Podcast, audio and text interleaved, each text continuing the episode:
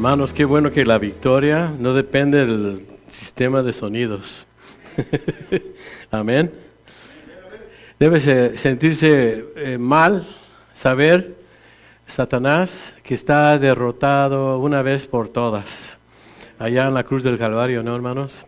Entonces, por eso seguimos cantando, no importa, este, son ah, cosas eh, como el sistema de sonido, como, no sé, las pantallas, todo eso son extras, pero no importan, ¿verdad? Cuando Jesús enseñaba a un lado del mar, pues él tampoco tenía esas broncas ahí, no tiene que preocuparse, pero sabemos que lo que es más importante es la palabra.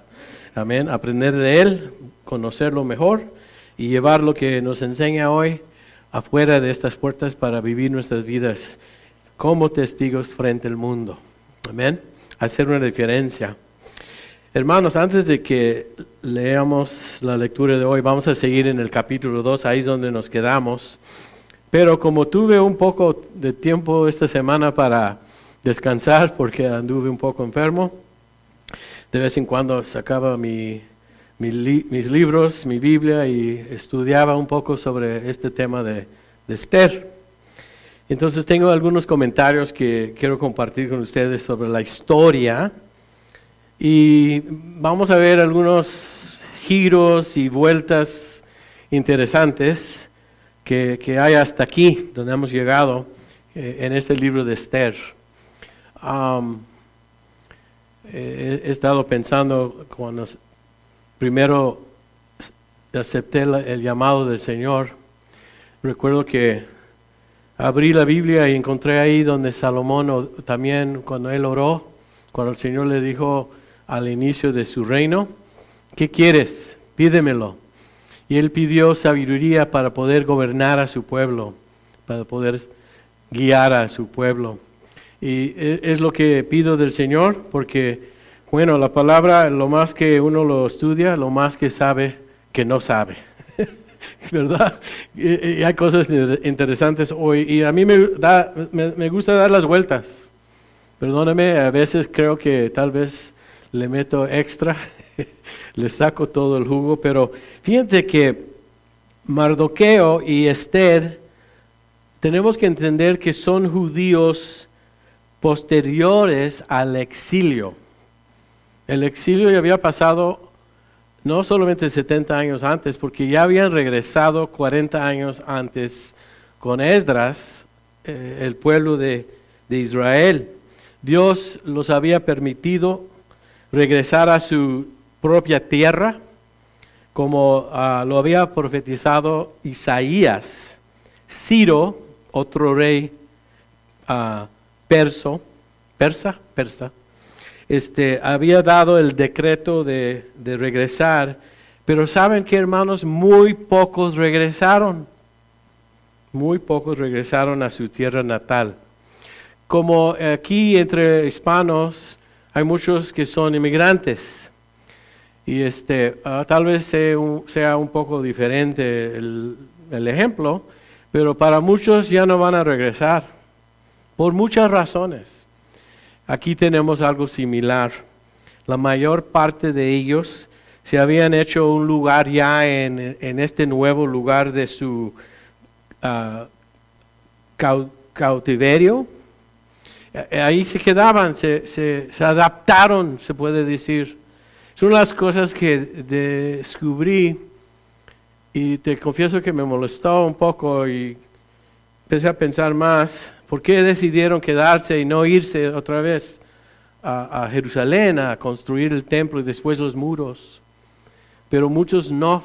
Y aún hoy, porque tengo un amigo iraní y, dice que hay una grande población de judíos todavía en Irán, que es eh, en aquel entonces Persia, la Persia, ¿no? Entonces, aparentemente les gustó. Creo que es la advertencia que ah, dice Pablo en Romanos 12, que no nos conformamos al mundo, pero que seamos transformados. Pero ya son tres generaciones desde que salieron. Entonces, piénsalo y considéralo cuando empezamos a ver sus acciones para poder entender tal vez por qué hicieron lo que hicieron. Y hay ciertas cosas aquí que creo que debemos eh, investigar un poco. Este, ¿Les gustó? Y estaba comentando con el pastor uh, Zavala ayer un poco, eh, estaba compartiendo cómo se, hace entre pastores, ¿no? Oye, mañana voy a predicar esto. ¿Qué piensas de esto, no? Y él me dio un ejemplo, porque hubo comida ayer este, con los hermanos. Este, alguien trajo sándwiches de, que se dicen croissants. Este, croissant, pues se conocen de Francia, pero no tiene nada que ver con Francia aquí en Rialto, ¿no? El jamón y el queso, la lechuga, el tomate, pues eso es todo algo muy gringo. Pero como somos hispanos, no se puede evitar meterles unos jalapeños y ya se hizo mexicano o se hizo hispano, ¿no? Entonces, fíjense, piénsalo de esa manera. Eh, eh, hay un dicho, ¿no? Que puedes sacar el mexicano de México, pero no puedes sacar el México del mexicano. Lleva sus costumbres con él, pero ya en otra cultura, otro lugar. Y, eh, los judíos, mil millas de, de Jerusalén bueno, no estoy diciendo que está bien, estoy reconociendo que así fue. Se acostumbraron. Porque va a suceder algunas cosas que les voy a mencionar en el momento, que tenemos que hacernos la, pregunta, ¿cómo y por qué? Pero también nos hace ver cómo es Dios con nosotros. Y creo que el mensaje a largo distancia es algo bueno para nosotros. Fíjense que este, ellos tenían que tratar con algo no, muy fácil, eh, una, alguna dificultad eh, eh, existía entre los judíos allá en, en Persia y cómo se los trataban. Y fíjense que hay un término que se dice antisemitismo y esa palabra lo usamos mucho hoy cuando se habla también de lo que pasó en Alemania nazi en la Segunda Guerra Mundial. Sabemos de la genocidia que sucedió ahí, ¿no? E, este, este pueblo ha sufrido mucho a través del mundo, a través de las naciones, a través de la historia. Algunos aquí posiblemente de donde vienen en su tierra natal conocen ese tipo de persecución. Ah, yo creo que si habla con el hermano Leo te puede platicar algo de eso en la Cuba. En otros países igual, ¿no? No es algo extraño, pero te cambia. Te puede cambiar, no debe cambiarte. Voy a insistir en ver las cosas como son y reconocer que tal vez no deben ser así, pero para nuestra historia aquí, así fue. Ellos tenían que vivir bajo maltrato, discriminación, en lo que se conoce como antisemitismo y lo busqué la definición para entender más y sentir un poco de lo que sentían este Mardoqueo y Esther y los judíos. ¿no? Eh, perdóname por el trasfondo aquí, pero es necesario. Es necesario para poder interpretar lo que vamos a ver. Eh, el anti semitismo se define como la tendencia o actitud de hostilidad sistémica hacia los judíos. Sabemos lo que es, los que hemos estudiado un poco la historia. Eh, siempre fue ellos considerados una maldición en las naciones y siempre tenían personas contra ellos. Y lo vamos a tener en esta historia. Este, Así era también en, Persia. Recuerdan que ellos fueron llevados en exilio, aunque Jeremías y los otros profetas, Isaías, Ezequiel, los advirtieron de que si no se arrepentieran, si no regresaran a Dios y dejaran atrás los dioses paganos y su maldad y su pecado, que iban a sufrir esta invasión del famoso rey de Babilonia, a ver si lo puedo decir, Nabucodonosor. ¿Cómo salió? ¿Salió bien? Es que puse una, un espacio entre Nabucodonosor. Puse un espacio porque son muchas palabras, muchas letras más bien. Entonces, hay que darnos cuenta en la manera que destruyó a Jerusalén, había un odio tremendo contra ellos. Ese odio todavía existía y lo vamos a ver en nuestra historia. Voy a pedirle al hermano, entonces, eh, Sigala, que me ayude, porque está largo la, cita hoy y prefiero que eh, no distraerlos con el hecho de que tal vez estoy luchando un poco con algunas palabras. Y digo, pues que aquí tengo a alguien que puede leer muy bien. Entonces, hermano, este, si quiere hablar ahí, el hermano atrás va a buscarte ahí. Si se quieren poner de pie, hermanos, vamos a leer esta lectura. Por favor, traten de meterse ahí, como si estuvieran ahí, y vamos a poder entender ciertas cosas mejor. Hermano. Hermanos, es en el libro de Esther, en los capítulos del 8 al es, 20. Es el 2 del 8 al 20. Del 8 al 20. Gracias, hermano. Perdón. Cuando lo tengan listos, mis hermanos pueden decir amén. Amén, gloria a Dios. Dice así la palabra del Señor. Sucedió pues que cuando se divulgó el, el mandamiento y decreto del rey, y habían reunido a muchas doncellas en Susa, residencial real, a cargo de Agai. Esther también fue llevada a la casa del rey al cual al cuidado de Agai, guarda de las mujeres. Y la doncella agradó a sus ojos y halló gracia delante de él, por lo que hizo darle prontamente atavíos y alimentos, y le dio también siete doncellas especiales de la casa del rey. Y la llevó con sus doncellas a lo mejor de la casa de las mujeres Esther no decía cuál era su pueblo ni su parentela, porque Mardoqueo le había mandado que no lo declarase. Y cada día Mardoqueo se paseaba delante del patio de la casa de las mujeres para saber cómo le iba a Esther y cómo la trataban. Y cuando llegaba el tiempo de cada una de las doncellas para venir al rey Asuero, después de haber estado doce meses conforme a la ley acerca de las mujeres, pues así se cumplía el tiempo de sus atavíos.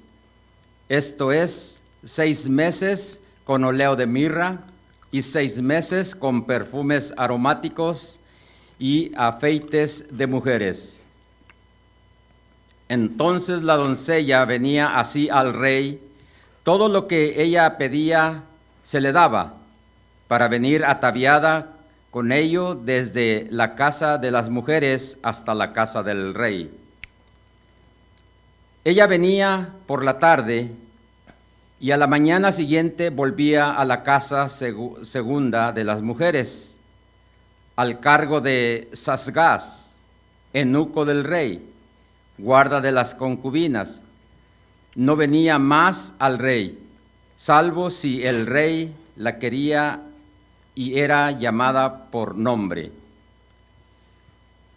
Cuando le llegó a Esther, hija de Abiail, tío de Mardoqueo, quien la había tomado por hija, el tiempo de venir al rey, ninguna cosa procuró sino lo que dijo Egail, enuco del rey, guarda de las mujeres, y ganaba Esther el favor de todos los que la veían.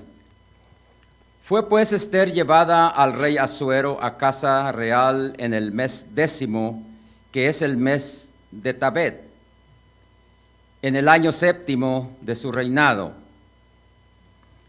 Y el rey amó a Esther más que a todas las otras mujeres. Y halló ella gracia y benevolencia delante de él más que todas las demás vírgenes. Y puso la corona real en su cabeza y la hizo reina en lugar de Pastí. Hizo luego el rey un gran banquete a todos sus príncipes y siervos, el banquete de Esther, y disminuyó tributos a las provincias e hizo y dio mercedes conforme a la generosidad real. Cuando venían, cuando las vírgenes eran reunidas la segunda vez, Mardoqueo estaba sentado a la puerta del rey. Y Esther, según le había mandado Mardoqueo, no había, hecho, no había declarado su nación ni su pueblo, porque Esther hacía lo que Mardoqueo decía, como cuando él la educaba. Que Dios añada bendiciones a la palabra del Señor. Amén, hermanos. Orar, hermanos, por el sermón. Padre Celestial, una vez más, gracias, Señor, por este tiempo en tu palabra. Bendíganos, Señor. Haznos entender, haznos ver, Señor, el mensaje que tienes para nosotros hoy. Lo pedimos todo en el nombre de Cristo Jesús. Amén. Bueno, hermanos, por favor, tomen asiento. Bueno, el capítulo 2 de Esther comienza con el rey de Persia en busca de una nueva reina. ¿Recuerdan, hermanos? Porque había este despedido, podemos decir, a Vasti, la reina que tenía antes, porque ella no quería hacer lo que él pidió. ¿Recuerdan, hermanos? Eso es ya algo que vimos en el capítulo 1. Este, después de un tiempo, los funcionarios del, palacio sugieren que, que, se organizara un concurso de belleza para encontrarle pues otra reina, ¿no? Eso es lo que dice ahí. Mujeres vírgenes, jóvenes, bellas, y buscaban en todo el imperio y los trajeron al, palacio, ¿no? Ahí estaba, y ella iba a participar. Ahí es donde nos quedamos la semana pasada. Entre todas las mujeres y según algunos comentarios y Josefo, que es un historiano, habían como 400 de ellas que se habían conseguido entonces imagínate la competencia, porque todos son bonitas. Pero algo es diferente con ella. Algo sobresale y gana la atención primero del eunuco que estaba encargado de las mujeres y después el rey y más bien vamos a ver y hemos visto y hemos leído todos en el palacio. Eh, yo recuerdo que se dice um, cuando alguien tiene esa gracia, se dice, por lo menos en mi familia, que tienen ángel. ¿No han escuchado ese, ese dicho? Cuando te va bien y cuando todo sale bien a tu favor y pues híjole, pues debe tener ángel, ¿no? Algo especial. Y cuando no les va bien a alguien, Dicen lo opuesto, esa o ese no tiene ángel. Bueno, eso es un dicho, pero bíblicamente hablando, ella tenía algo mucho más que un ángel. Tenía la presencia de la gracia del Señor. Y eso es mucho más importante para nosotros entender ese lugar y ese don que Dios nos ha dado es la salvación, simplemente dicho. En este caso y en nuestro caso. Entonces, sin duda, ella encuentra el favor del eunuco, del rey, a cargo de las mujeres. Ella encuentra este favor y lo encontramos ahí. No, hermanos, vean ahí lo que dice el versículo este número 9. Y la doncella agradó a sus ojos, hablando de Egay, guardia, guarda de las mujeres. ¿Qué consiguió? Agrado a sus ojos. Y halló gracia delante de él. Yo sé que estoy repitiendo un poco de la semana pasada, pero en mis estudios esta semana, eh, como que el Señor no me soltaba. Trataba yo de avanzar más, ¿no? Y cada vez que avanzaba, me jalaba para atrás el Espíritu Santo. Es decir, que no, tenía, no estaba tranquilo. Por alguna razón, ¿no? Es como funciona, por lo menos para mí, cuando estoy estudiando y pidiendo, Señor, ¿qué, digo esta semana? Eh, halló gracia delante de Él. En primer lugar, era la persona apropiado, el eunuco que tenía el cargo de esas mujeres. Si vas a agarrar la atención de alguien, él es la persona perfecto, porque de ahí maneja las cosas y la trata de una manera especial. ¿no? Y le da siete otros doncellas para cuidar de ella, para que sea todavía tenga una ventaja más allá de los demás. No se lee así, hermanos, no es lo que nos dice ahí la palabra. Entonces, es lo primero que quiero que, eh, que se fijen, que había encontrado el favor primero del eunuco y recibió eh, eh, trato especial y hasta nos dice que incluye las mejores habitaciones y siete sirvientas. ¿Cuántos de nosotros nos, gustaría ese trato? Imagínate que tuviera unos siete sirvientas. Híjole, cuando hay trastes, cuando hay que barrer el piso, y ahí en mi casa, ahí en mi lugar donde vivo, cuando se tiene que limpiar algo. Yo llamo a, mis sirvientas, se llaman Roberto. y si tuviera una, sería gran cosa, ¿no? En este caso siete. Y siete es el número de perfección. Todo aquí nos habla de la gracia de Dios. Es importante considerar estas cosas porque después nos dice en el versículo 15, moviéndonos un poco más adelante, que estaba ganando el favor de todos los que la veían. Ahí lo ven hermanos en el 15. Yo puse, lo subrayé, creo que lo dejé subrayado, pero acá, oh, acá está todos los que la veían estaba ganando el favor de, todos ellos. Y veo la palabra ahí ganando el favor y pienso, ahí está la ganadora. ¿Quién va a ganar el concurso de belleza? La que ha ganado el favor de todos. Ahí está la ganadora. Mira, cuando la gracia de Dios está sobre ti, eres ganador. Es una bendición de Dios.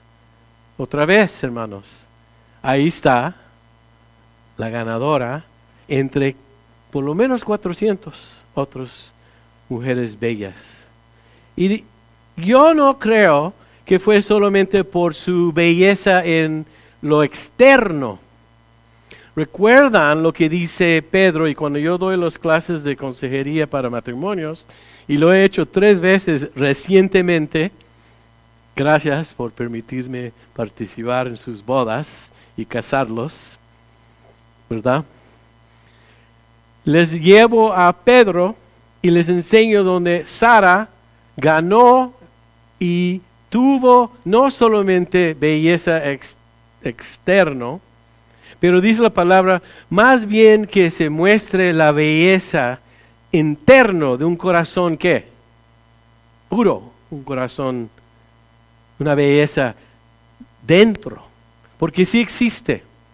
No han dicho o no han conocido, por lo menos, alguien puede ser una mujer puede ser bonita, puede ser guapa, todas esas cosas existen, pero es otra cosa cuando su, personalidad, cuando la manera que se lleve, de repente resalta como wow. Porque no todos los que son rete bonitas son bonitas. ¿Sí me entienden? No, ahí lo voy a dejar porque me meto en problemas.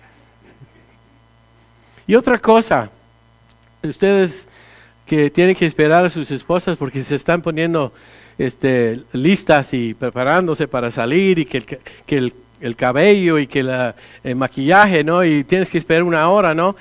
Estos cuates tuvo que esperar 12 meses. Nada más es una observación. y tuvo la ventaja porque le dieron trato especial. Pero yo creo la belleza de la presencia de la gracia de Dios y del Espíritu Santo que tiene su fruto, ¿no? La mujer de Dios es bella no por lo de afuera, pero por lo que está dentro de su corazón, el Espíritu de Dios. Algo la subió. Y sabemos lo que es, pero todavía no termino. Dice ahí en el 17, el rey amó. Primero en el, en el 15, ganaba Esther el favor de todos los que la veían, pues fue Esther llevar al rey Asuero a casa real en el mes décimo, que es el mes de Tebet, en el año séptimo de su reinado, y el rey amó a Esther más que todas las otras mujeres. ¿Cómo reaccionó el rey? La amó hablar de favor, pues esa es la que va a escoger. Y dice eso. Y fíjense hermanos, es otra vez, en el 17, dice, y halló ella gracia y benevolencia delante de él más que todas las demás vírgenes. ¿Qué halló? Gracia y benevolencia. Fíjense hermanos, gracia y benevolencia. Fíjense que hay un versículo en el Nuevo Testamento se encuentra en Efesios. Y digo, si esto lo has aceptado al, escuchar las buenas nuevas, no pude haber escrito Pablo mejor lo que es la salvación que esto, en mi opinión. Porque por gracia ustedes han sido salvados mediante la fe esto no procede de ustedes, sino que es el regalo de Dios y no por obras para que nadie se jacte. ¿Cómo somos salvos? Por gracia hemos sido salvos, pero no solamente la gracia, se requiere mezclarlo con la fe. Lo tienes que aceptar, un regalo lo tienes que aceptar. Yo te puedo regalar, no sé, esto, pero si nunca vienes a tomarlo, nunca va a ser tuyo. Por la fe lo toma. Y Esther muestra en cada etapa y cada paso que toma, se muestra que la presencia de la gracia de Dios está con ella. Y el fin de toda esa historia, y me gusta brincar adelante porque puedo, pero en la historia ellos no sabían lo que iba a pasar en, la siguiente hora, pero nosotros sabemos toda la historia. Sabemos que ella no solamente es ganadora, sabemos que él lo va, es decir, el rey eh, ah, eh, de, de, Persia lo iba a escoger a ella y sabemos que iba a ser reina. Lo podemos ver por adelantado, ¿no?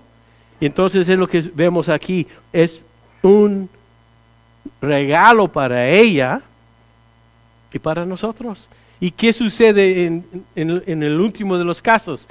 Toda una nación es salvo. ¿Qué pasa cuando recibimos esa gracia de Dios por fe? Somos salvos. Amén. Y es esto procede de Dios, que detrás de lo que vemos la historia frente hay otra historia que tiene Dios y que está manejando. No es solamente cierto para Esther, es cierto para ti.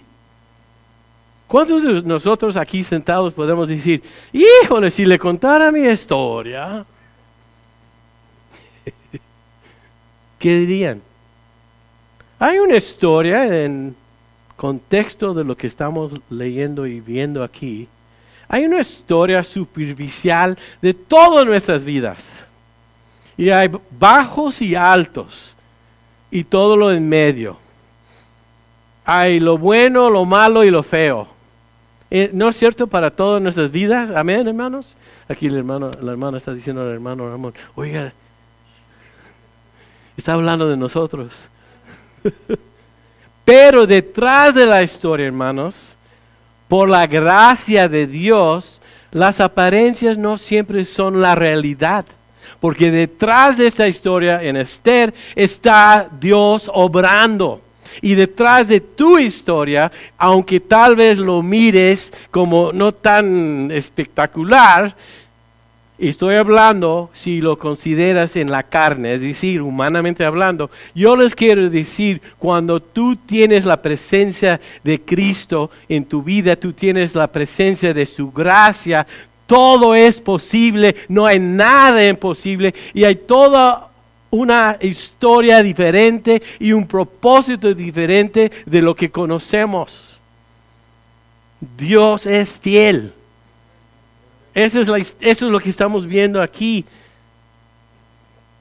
Entonces, ella encuentra el favor del rey y es elegida para ser su reino. Es igual para nosotros. Nos llama y aceptamos, somos sus escogidos porque el criterio es no solamente llamar, pero responder al llamado. Muchos llamados, pocos escogidos. ¿Por qué no son escogidos? No porque no fueron llamados, porque no respondieron por fe. ¿Sí me entienden, hermanos? Es, es un baile. el pastor va a hablar de bailes aquí en la iglesia. Oye, hermanos, con tu pareja, si no eres buen líder en el baile, va a estar pisoteando sus pies, ¿no? Es un baile donde el Espíritu Santo mueve y tú mueves con el Espíritu Santo, ¿no? Es algo interesante como no resistes y te lleva, ¿no? Todos felices. Y ahí fue el pastor cayéndose. No bailo mucho o no bailo muy bien. Entonces, hermanos, ella encuentra favor del rey él la escoge como su reina y después se hace una fiesta. Y fíjense lo que dice el versículo 18.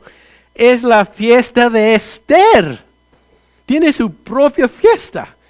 Y recuerden quién es este rey. No es cualquier rey, es el hombre más poderoso del mundo, el imperio más grande en la historia hasta el momento. Es el hombre que tiene toda autoridad, pero detrás de su autoridad hay otra autoridad más grande que el de él y es la mano de Dios que está manejando todo esto. Por eso Pablo dice, soy prisionero de Cristo, porque sí es cierto que Roma lo agarró, lo esposó, así se dice, y lo mandó a la prisión, pero él siempre declaró, yo no soy ningún prisionero del, del emperador romano, yo soy prisionero de Cristo, porque si estoy aquí es donde me puso, porque pertenezco a Él. Soy templo del Espíritu Santo. No hay accidentes en la vida cristiana, hermanos. No hay coincidencias, no hay accidentes, todo sucede con un plan. Por eso hay que sonreír. En lo peor de los casos, todo sirve para el bien, para aquellos que aman al Señor y han seguido llamado, ah, según su ah, llamado. Esta historia es maravillosa porque es, estadísticamente absurdo eh, la, eh, la, potencial de que iba a llegar a ser reina. Imagínate, todo un imperio tan grande y él puede escoger de lo que quiere. Y es ella la escogida. Pero también, hermano, sabemos que Cristo ha escogido. ¿Quién? ¿Qué es la iglesia? ¿Cómo se llama la iglesia? ¿La que de Cristo? La novia de Cristo. Escogidos en la misma manera por la gracia de Dios. Y respondemos por fe y estamos incluidos. Pertenecemos a Él. Y es todo por lo que Él hizo. ella nunca llega a ser reina y a sentarse al lado del rey. Jamás por sus propios méritos y esfuerzos. Esther se queda huérfana hasta si no fuera por la gracia de Dios. Cuando mueren sus padres, creen que murió cuando Nebuchadnezzar, ese guy, cuando invadió, creen que murió en esos, uno de esos movimientos. Habían tres. Primero llevaban a los ricos y los educados, después llevaron a la media clase y después los más pobres. Y la última eh, eh, ola de, eh, de llevar a los judíos a Babilonia, destruyeron el templo de Salomón. Y nunca ha llegado a hacer lo mismo hasta en los días de Cristo. Lo que hizo Herodes no tenía comparación. Perdieron. Pero aún entre la tensión que tuvo el Señor de ellos por el e, e, exilio. Es decir, Él permitió el exilio porque quería su atención. Oiga, oiga, oiga. ¿Qué están haciendo? Bueno, van a ver que son míos porque los voy a dejar que los lleven. Aquí están ellos. Entonces, hermanos, lo que vemos aquí en la selección de Esther, la fiesta y todo lo que hemos visto, esto es la gracia de Dios la gracia de Dios. Empezamos a ver en esta historia donde nunca se menciona el nombre de Dios, nunca se menciona ninguna oración, ni una profecía, ni una alabanza, no se ve en toda esta historia, pero lo que sí vemos es la mano de Dios que está en medio de todas estas circunstancias, que está presente y el resultado de la mano de Dios es que ella encuentra gracia. Y fíjense hermanos, es el Señor que permitió todo esto. Es el Señor que ordenó todo esto. Y es el Señor que permite también que cada paso adelante sea según y de acuerdo con su programa. ¿Y cuál es su programa? ¿Y por qué es escogida como reina de este pagano? Es un increíble viaje, ¿no lo creen? Por eso no puedo soltar este momento en la historia. Ya casi saco todo el jugo, hermanos, te lo prometo bueno, de lo que pude encontrar. Fíjense, hermanos, aquí está todo. Es un viaje increíble lo que estamos viendo aquí.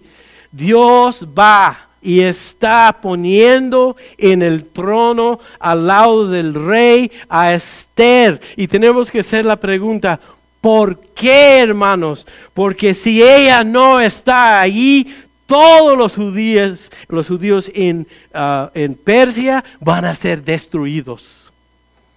Entonces, antes de este complot, antes de que sabían, habían varios, pero antes de este, el Señor ya está eh, armando el escenario. El Señor está poniendo las piezas en su lugar como si fuera un juego de ajedrez. Y Él está diciendo, esta mujer que es que pertenece a mí, la voy a poner como reina al lado del rey en su trono, porque ella es el que va en un futuro a hablarle de este intento y esa eh, amenaza que va a existir contra el pueblo de los judíos. Qué increíble es el Señor. Te digo, porque vamos a decir, ok, ¿eso qué tiene que ver conmigo?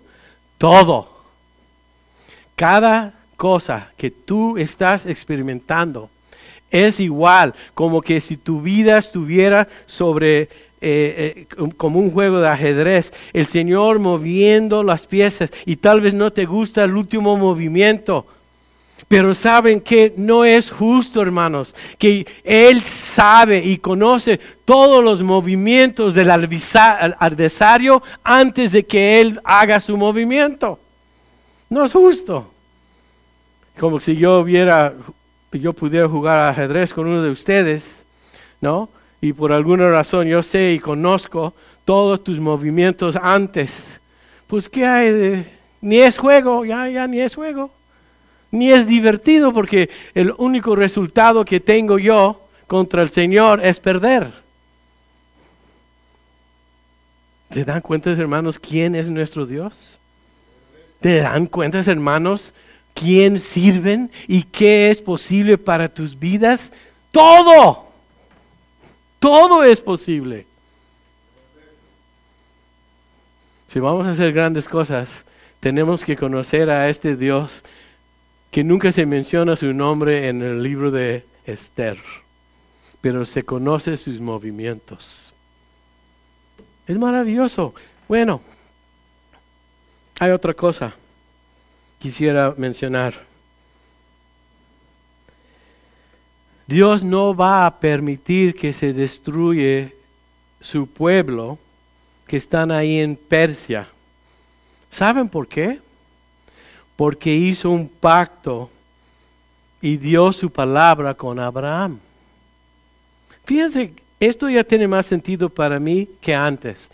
Y por lo menos en este estudio y esta predicación, yo puedo decir que he aprendido algo o más bien se ha conectado las cosas más fuerte para mí.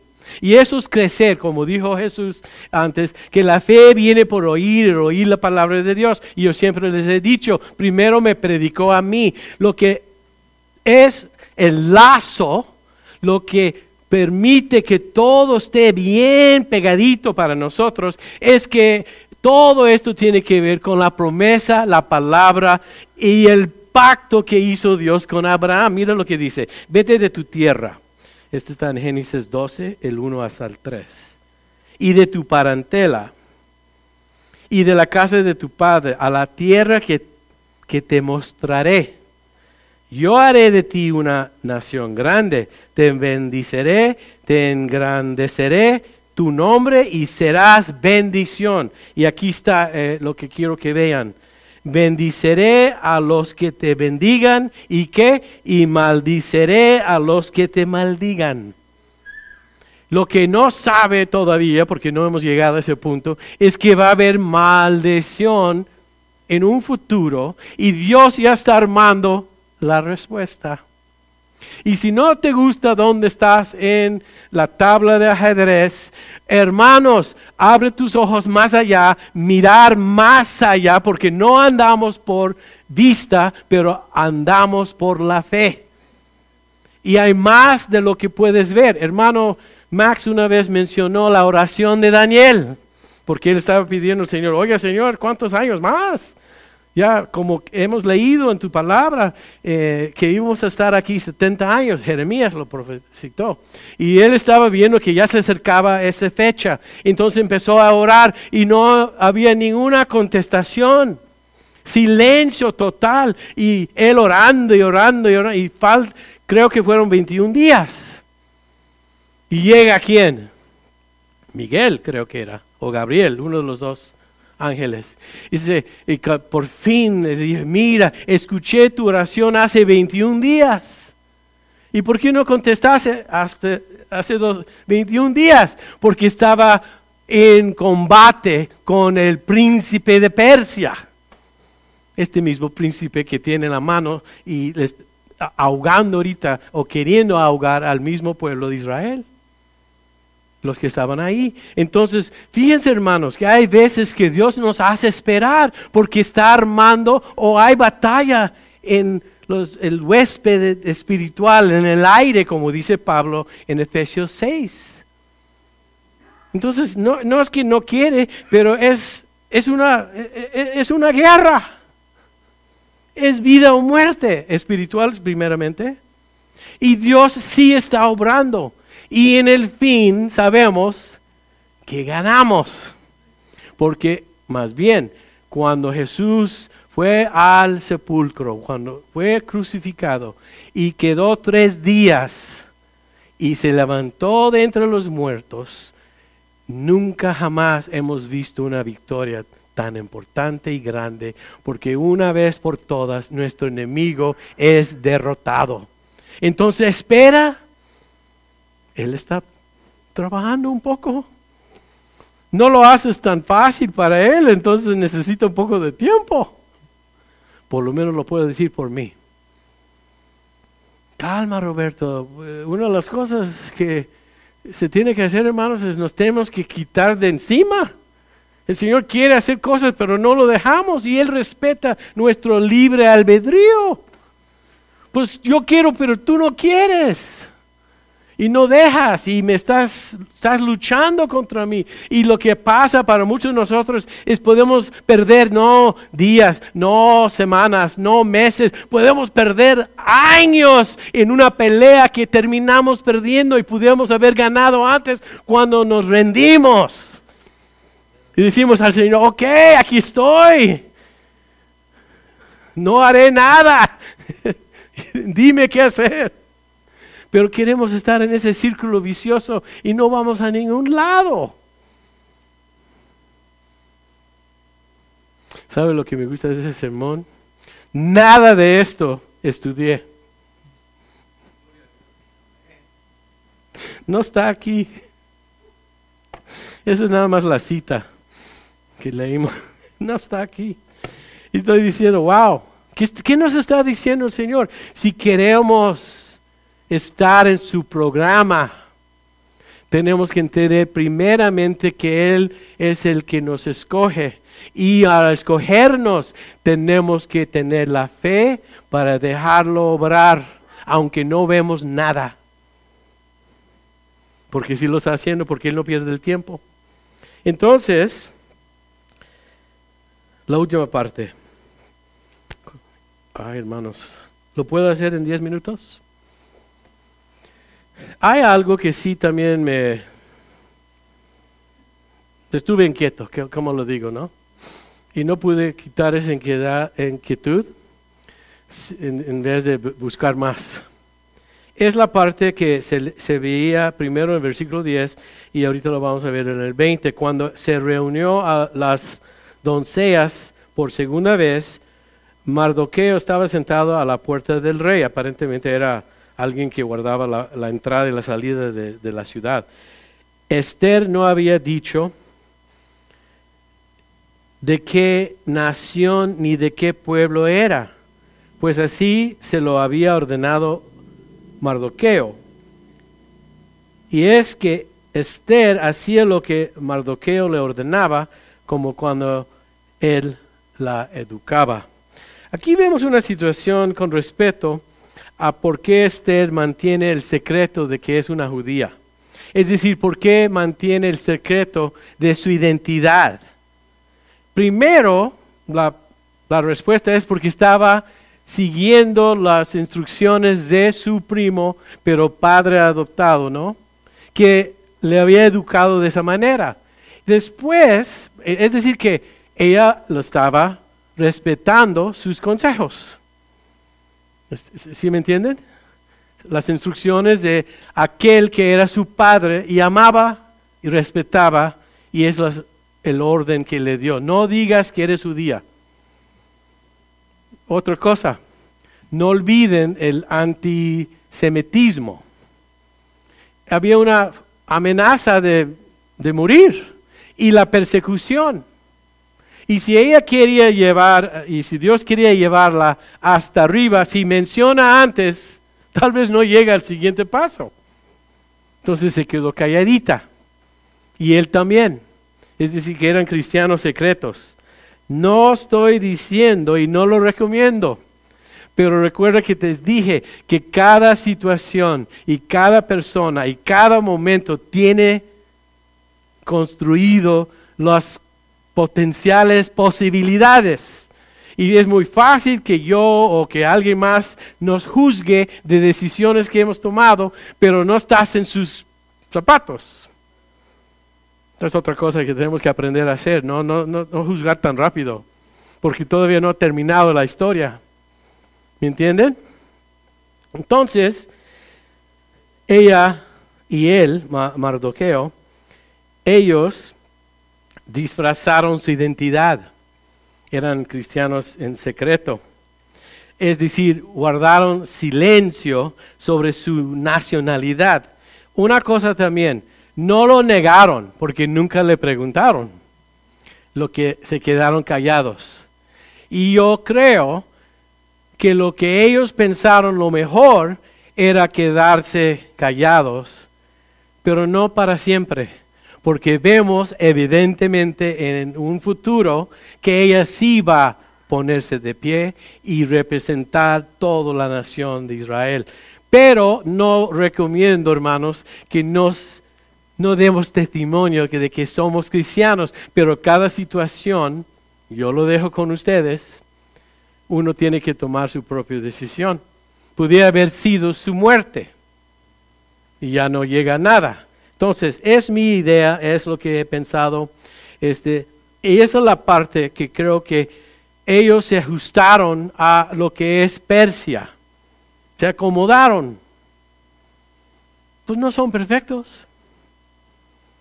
No sé, cada uno de ustedes tiene una historia de, de sus vidas y era algo difícil.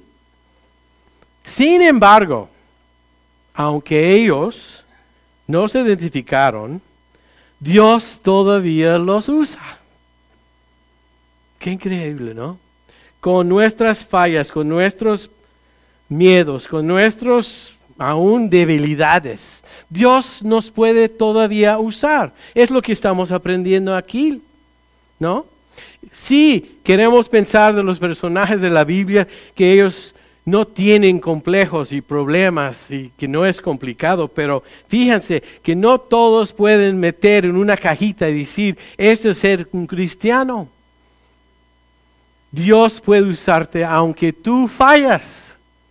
Te voy a dar ejemplos. Fíjate, Moisés, ¿sabes lo que era antes de ser el libertador de Israel en Egipto?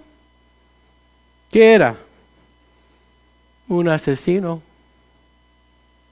Wow. Y Dios lo usó grandemente. ¿Qué tal de José? Wow, qué inmaduro. ¿Recuerdan cuando estudiamos José?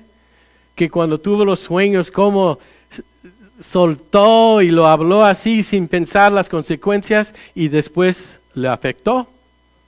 Entonces José fue inmaduro antes de ser príncipe el apóstol Pedro declaró y con decisión a Cristo eh, que él no lo iba a negar y lo hizo. Y después, ¿quién es el que predica en día de Pentecostés? Pedro. Dios usa a vasos frágiles y quebrantados como nosotros. Entonces es una esperanza que podemos tener ¿verdad? La gente de la Biblia, y estos ejemplos y esta historia, son exactamente eso, gente, como tú y como yo. ¿Cierto, hermanos? Y tuvieron sus buenos momentos y tuvieron también sus malos momentos. Tenían sus altos, tenían sus bajas tenían sus errores. Por eso la gracia al inicio de esta historia se ve tan evidente. Sin la gracia de Dios, nadie crece en esto lo que es el cristianismo. Nadie.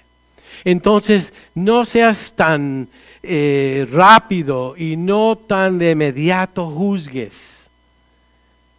Pon un paso para atrás y deja ver y ore por la persona o las personas y las situaciones y deje que Dios obre en las vidas de los demás como obra en tu propia vida.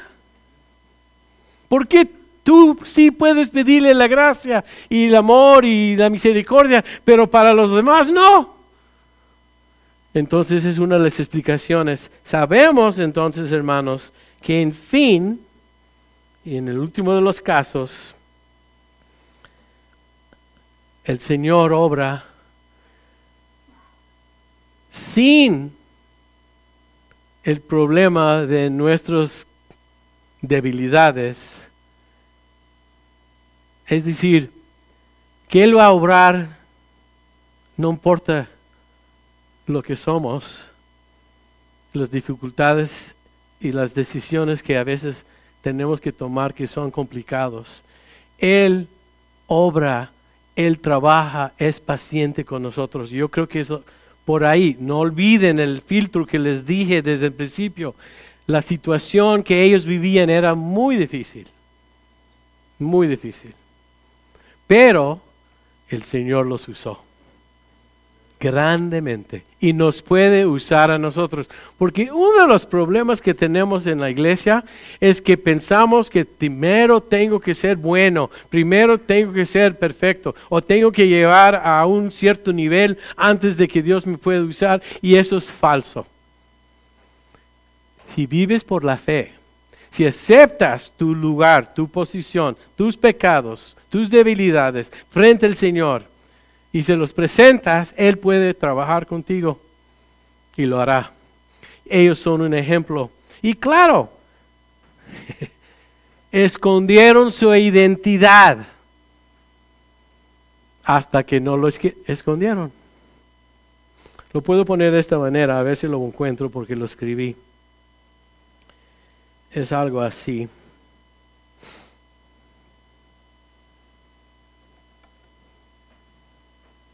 No se identificaron hasta que se identificaron. Una historia más para apoyar esa idea. ¿Recuerdan Nicodemo? ¿Quién era? Fariseo, uno de los líderes de lo que era el pueblo de Israel, espiritualmente hablando, porque los romanos gobernaban también lo que era político y lo demás.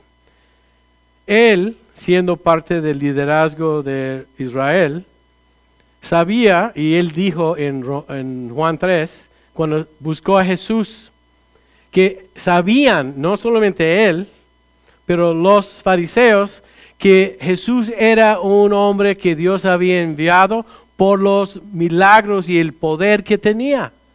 Entonces ya saben que Él es alguien especial.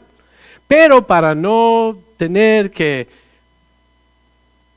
identificarse como alguien curioso de quién era Cristo, él buscó una cita. ¿Cuándo lo hizo? En la noche. ¿Por qué lo hizo en la noche? Para esconderse y que sus colegas no lo miraran. Porque todos iban y son los oponentes, los enemigos de Cristo. Entonces él no estaba tranquilo, quería saber más de Cristo. Entonces él fue de noche pero fue. No sé si me entendieron.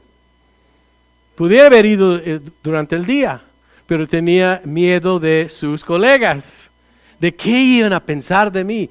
Entonces aquí está ese dilema que les estoy explicando que tenían Esther y Mardoqueo.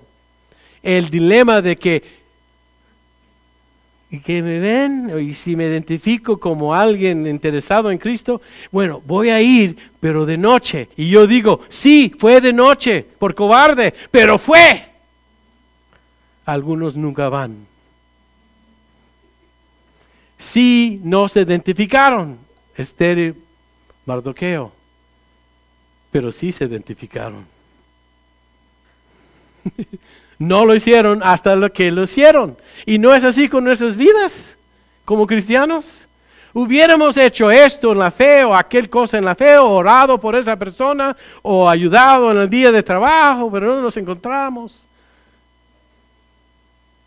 Y muchas cosas que debemos hacer. Bueno, hermanos, hoy es un nuevo día. Hazlo.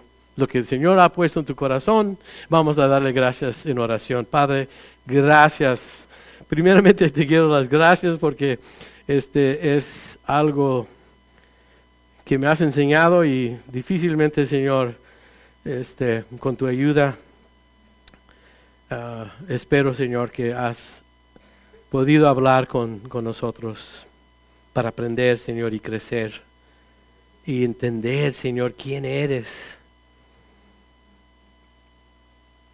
Ciertamente y sin duda eres maravilloso, Señor.